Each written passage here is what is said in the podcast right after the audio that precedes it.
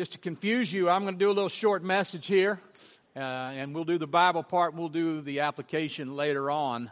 But, uh, you know, as we were talking, uh, and as we were talking about uh, the persecuted church, also, I think it behooves us to recognize that the power of the gospel is what really can change our world, change our culture. And as we talk about that, I don't know that there's a better place to start than in the book of Acts. And there's a story called the Ethiopian eunuch. This right here kind of gives the picture of two different passages I think of in Scripture. First of all, uh, where in Paul talks about in Galatians chapter 3 that there's neither Jew nor Greek, male nor, free, uh, nor female, or free man or bond. In the eyes of Christ Jesus, as we come to the table of the Lord, as we come in the understanding and the community of the gospel, God sees no difference. The gospel is the great reconciler, reconciler and its power. So, as we talk about this story, I think that behooves us to understand that. Also, I want to show you a chart because a lot of times people think of Christianity as, as cultural to North America, or they think of religion as cultural to whatever area they live in. They think religion is just an extension of culture. And that may be true for a lot of religions and a lot of cultures. But let me, let's look at Christianity. Um, we know that Christianity, you see the red dot, which is now Israel. And by the way, the yellow marks Christianity, the, um, the green is Islam, and then you see uh, Buddhism and different other religions that are represented here. But we know Christianity basically started where that red dot is. And with Jesus, and then the 12, the 12 became 72, then 300, then there was Pentecost with 3,000. So it starts in that area. but what's interesting is it spreads to Europe. And what's interesting is the area where it started is the area we, we don't see it now. When, it, when Christianity does become merely an extension of the culture, uh, you start to see its death when it simply, simply is a part of the culture. But we see from there it moved to Europe and Asia. Then it moved across the sea. This is Christianity. The power of the gospel moves across to North America. From North America, it goes into Latin America and South America.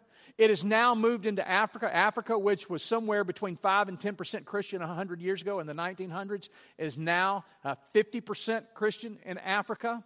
You see this uh, brownie also into the uh, ocean, basically what we'd call Australia is the better way to put it, in the Pacific Islands, uh, that area. But also you see the brown area, which is traditionally Buddhism and Taoism, but traditionally Buddhism. We now see Christianity literally exploding. Nearly 14% of the Christians that live in the world now are in China because of the rapid growth we're seeing. Matter of fact, by 2050, there'll be more Christians in China than there will be in North America. You see the power of the gospel. Most religions, you see that it stays in its general localized area because they're more culturally natured. So in India, India is still by and large, that's where Hinduism started by and large, that's still where most of the Hindus uh, reside. Uh, we see the same thing um, with, with Buddhism. Um, and even though, again, we see Christianity really coming on strong there right now, and even Islam, even though Islam has now bled over uh, into what we would call Southeast Asia as well. But by and large, they stay, the predominant, the most of them stay in that area. Incidentally, you know how many, uh, we think of that we're kind of the Christian world sometime, but you know how, what percentage of the world uh, that we are of the Christians in North America? About 12%. 88% of the Christians in the world are not in North America. And so what we see is the spread of the gospel. This is prophetic, by the way, uh, if you go back and read Scripture. Uh, that it would be preached into all the world, all nations. So I don't think this is by coincidence or accident. Matter of fact, that area, that the green, what we're seeing now, we're seeing more Muslims come to Christ than at any other time in recent history. Kind of crazy. Uh, it tells me the Spirit of the Lord is working and moving. Now, I want to share with you a story we've probably heard before, but I think it's a great story and gives us a great picture of understanding how Jesus encourages us to cross over and reconcile across racial and geographical lines. So if you have your Bible, look with me to the, to the book of Acts, chapter 8, beginning with the 26th verse, and let's look at this passage.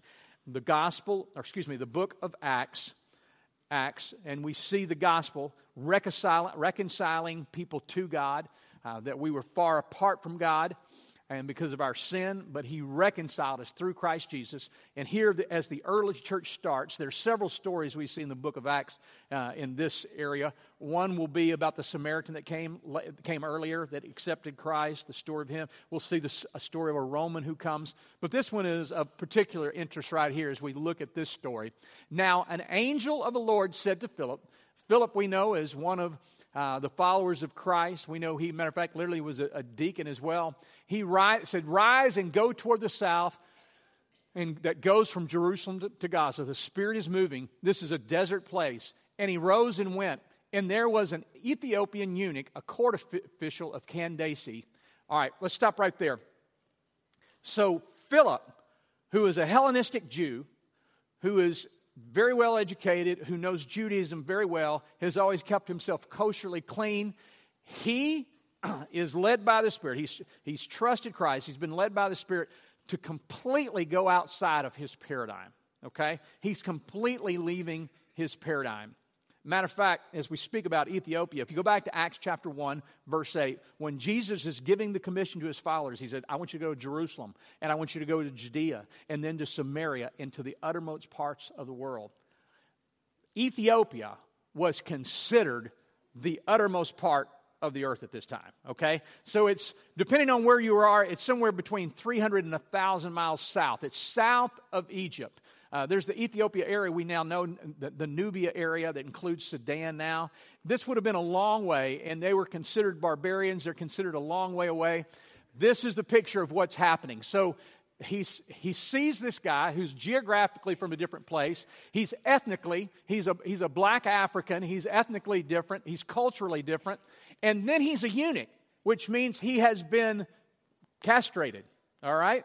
That was very common. Sometimes they did that for slaves who would, who would live in the courts, but you could even voluntarily do that. So if he was an Ethiopian, he could have voluntarily done it. And you go, why on earth would you do that? Good question. We think very individualistically, but they would think culturally, and they would think, this is a chance for my family to be taken care of, for us to become wealthy, for us to have position and someone might actually pay that price. And they had to, they did that because you would be working with the royal family. That they wanted to keep the royal family pure. They wanted to not have to worry about what was going on. And so that was the price that some paid. And this guy basically is the CFO. It says that he's in charge of all the treasury for the Queen of Candace. All right, so he is a very strong position.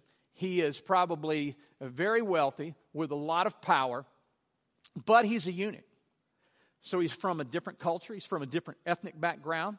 He has, uh, he's been sexually altered to the point that in, in Judaism before, he couldn't have gotten into the main part of the temple.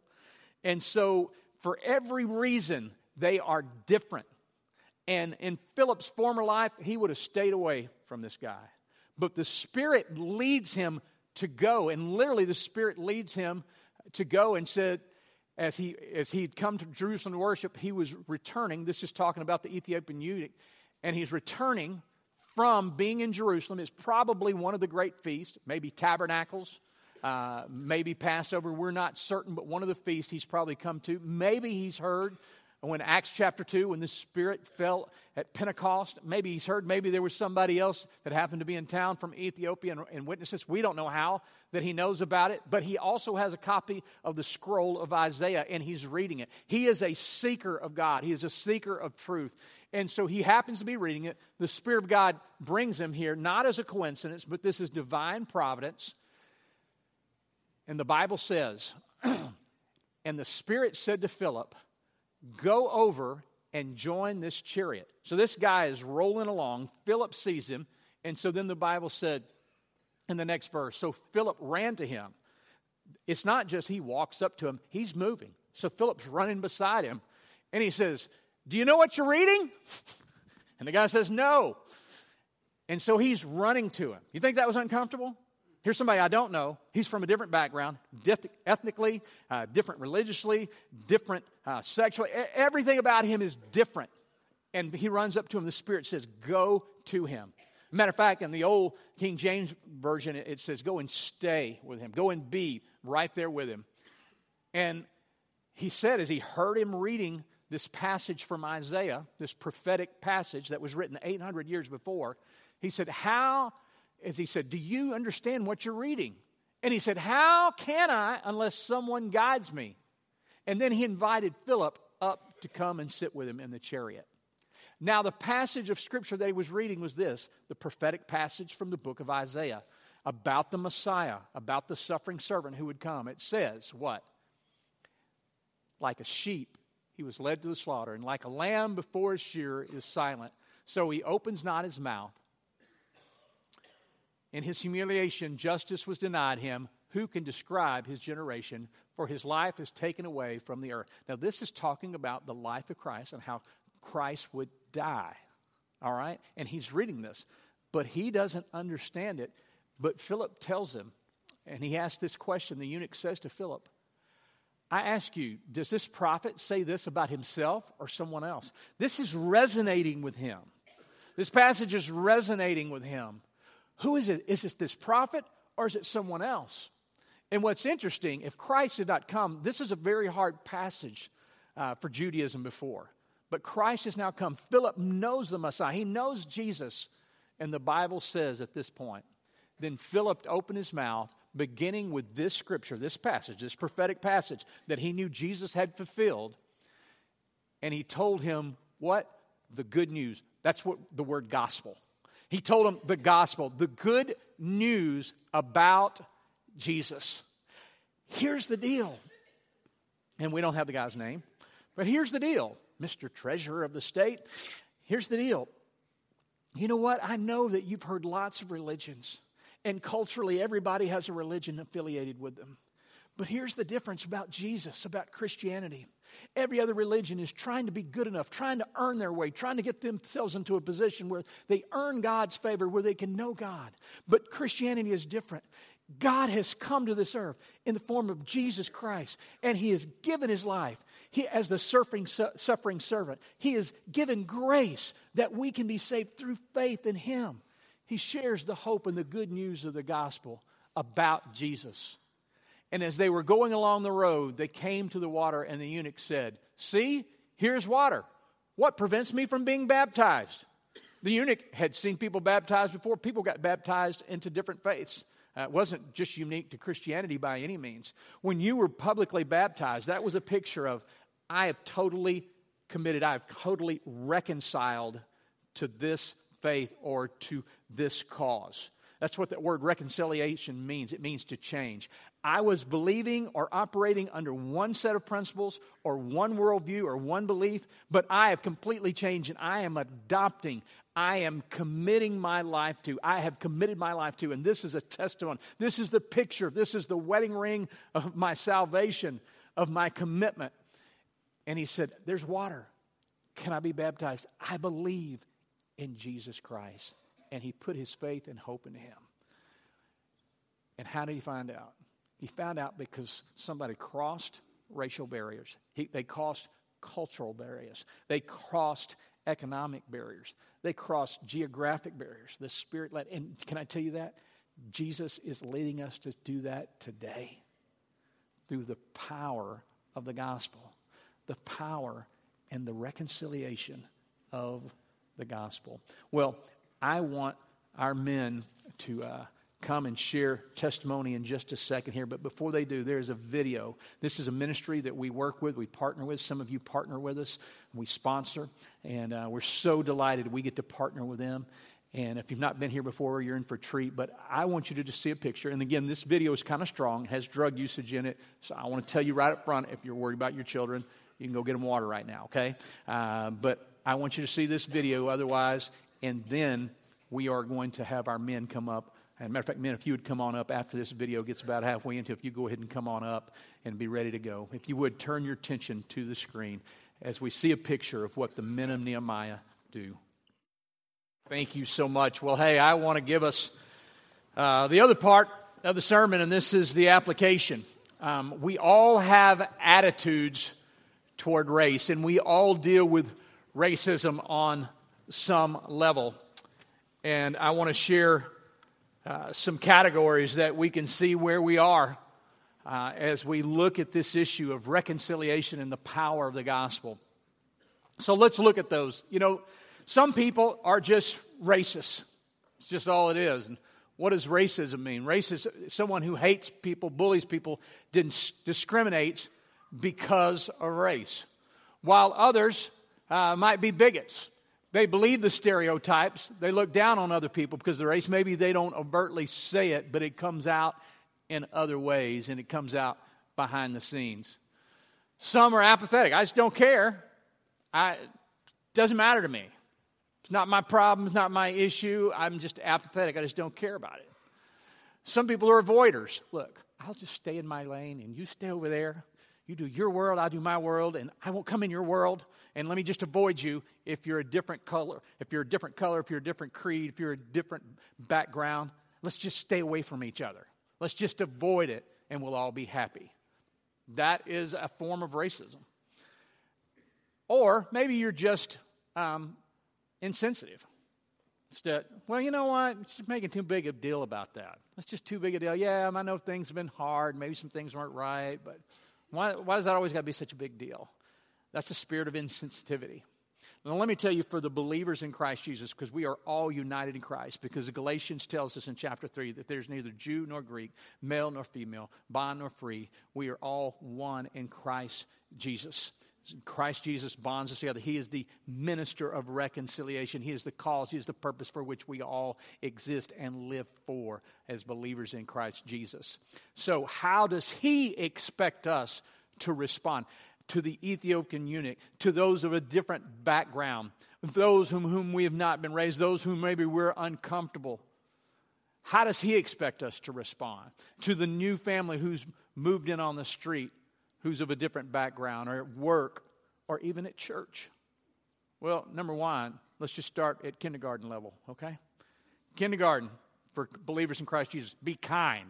That's kindergarten. It's just like we teach our kids when they start. Let's be nice to each other, okay?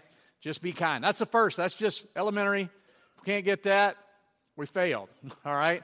That's just the beginning.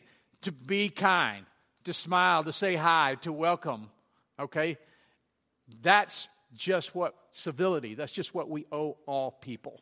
Okay? So to be kind. So if you're only five or six today, then you can just do that. All right? But if you're going to graduate from kindergarten, the next step is inclusive.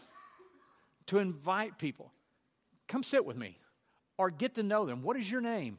Get to know their name, get to know about their life, get to know about their family, get to know what they do.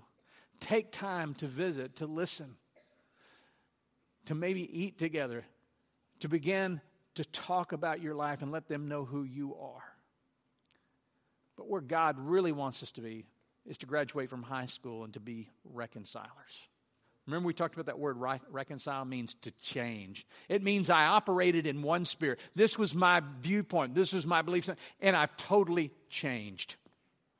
Now I have this viewpoint. Now I have this. Now I have this faith. Now I have this commitment. It's a complete change. That's what it means to reconcile. It means to invite people into your life. You know them, they know you. It's not a one sided paternalistic mentality. You know what? I will help those people. I'm going to help those guys. Like I'm the great savior and I'm going to get. No, it's, it's where it becomes a two way where they know you and you know them. They know about your life, they know about your struggles. You start to share life and you listen. You don't try to fix it all, you listen and you enter into relationship and life together. That's reconciling because we are all in all, we are all one spirit, we are all one church in Christ Jesus. That's the beauty of the gospel. That's the beauty when we come before the Lord that He doesn't see our backgrounds, He doesn't see our cultures. It is by faith in Christ, the power of the gospel, that we were all sinners. We all needed forgiveness, and Christ has reconciled us through the cross. And so we're no longer, no, no matter are we better, not only are we not better, we're not worse, we are in Christ Jesus. It is His merit, His favor, His grace that has given us our identity in Christ Jesus, in which we all share as believers in Christ Jesus. So I ask you, do you find yourself on the upper part of that list? Then we all need to repent and ask forgiveness. And as we get toward the bottom of the list, you kind you might say, Well, I'm kind. I smile, I say hi, I wave. It's good. I'm proud of my five year old when they do that too. all right? But I don't want them to stay five all their life. I want them to start including, and I want them to start living, reconciling, going from being nice to being, I want to be a part of your life, and I want you to be a part of my life. And I see us as one in Christ Jesus. How can we partner together for the cause of the gospel to bring glory to God? What about you? I want us to pray together. Would you do that with me? Father in heaven, I thank you that while we were still sinners, you died for us. It wasn't because we earned it or deserved it.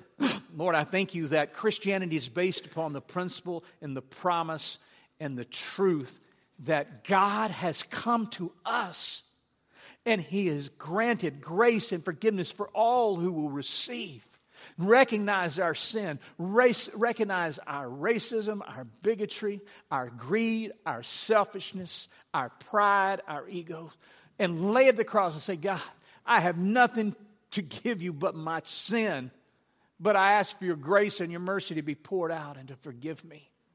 God, I come to you. And Lord, whatever that means, if that means going across the street, across town, Lord, across the church aisles, Lord, I commit to get out of my comfort zone and to trust your spirit. Lord, help me to see like you see. And Lord, help me to feel what you feel.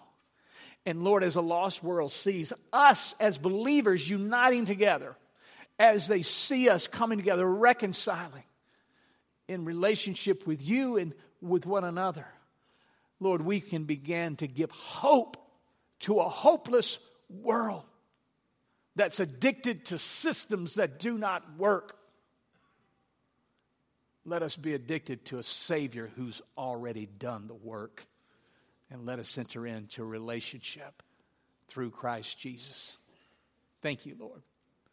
For is there anyone today that doesn't know you, I pray that you draw them by the power of your Spirit, that they might know you as Savior. In your name I pray.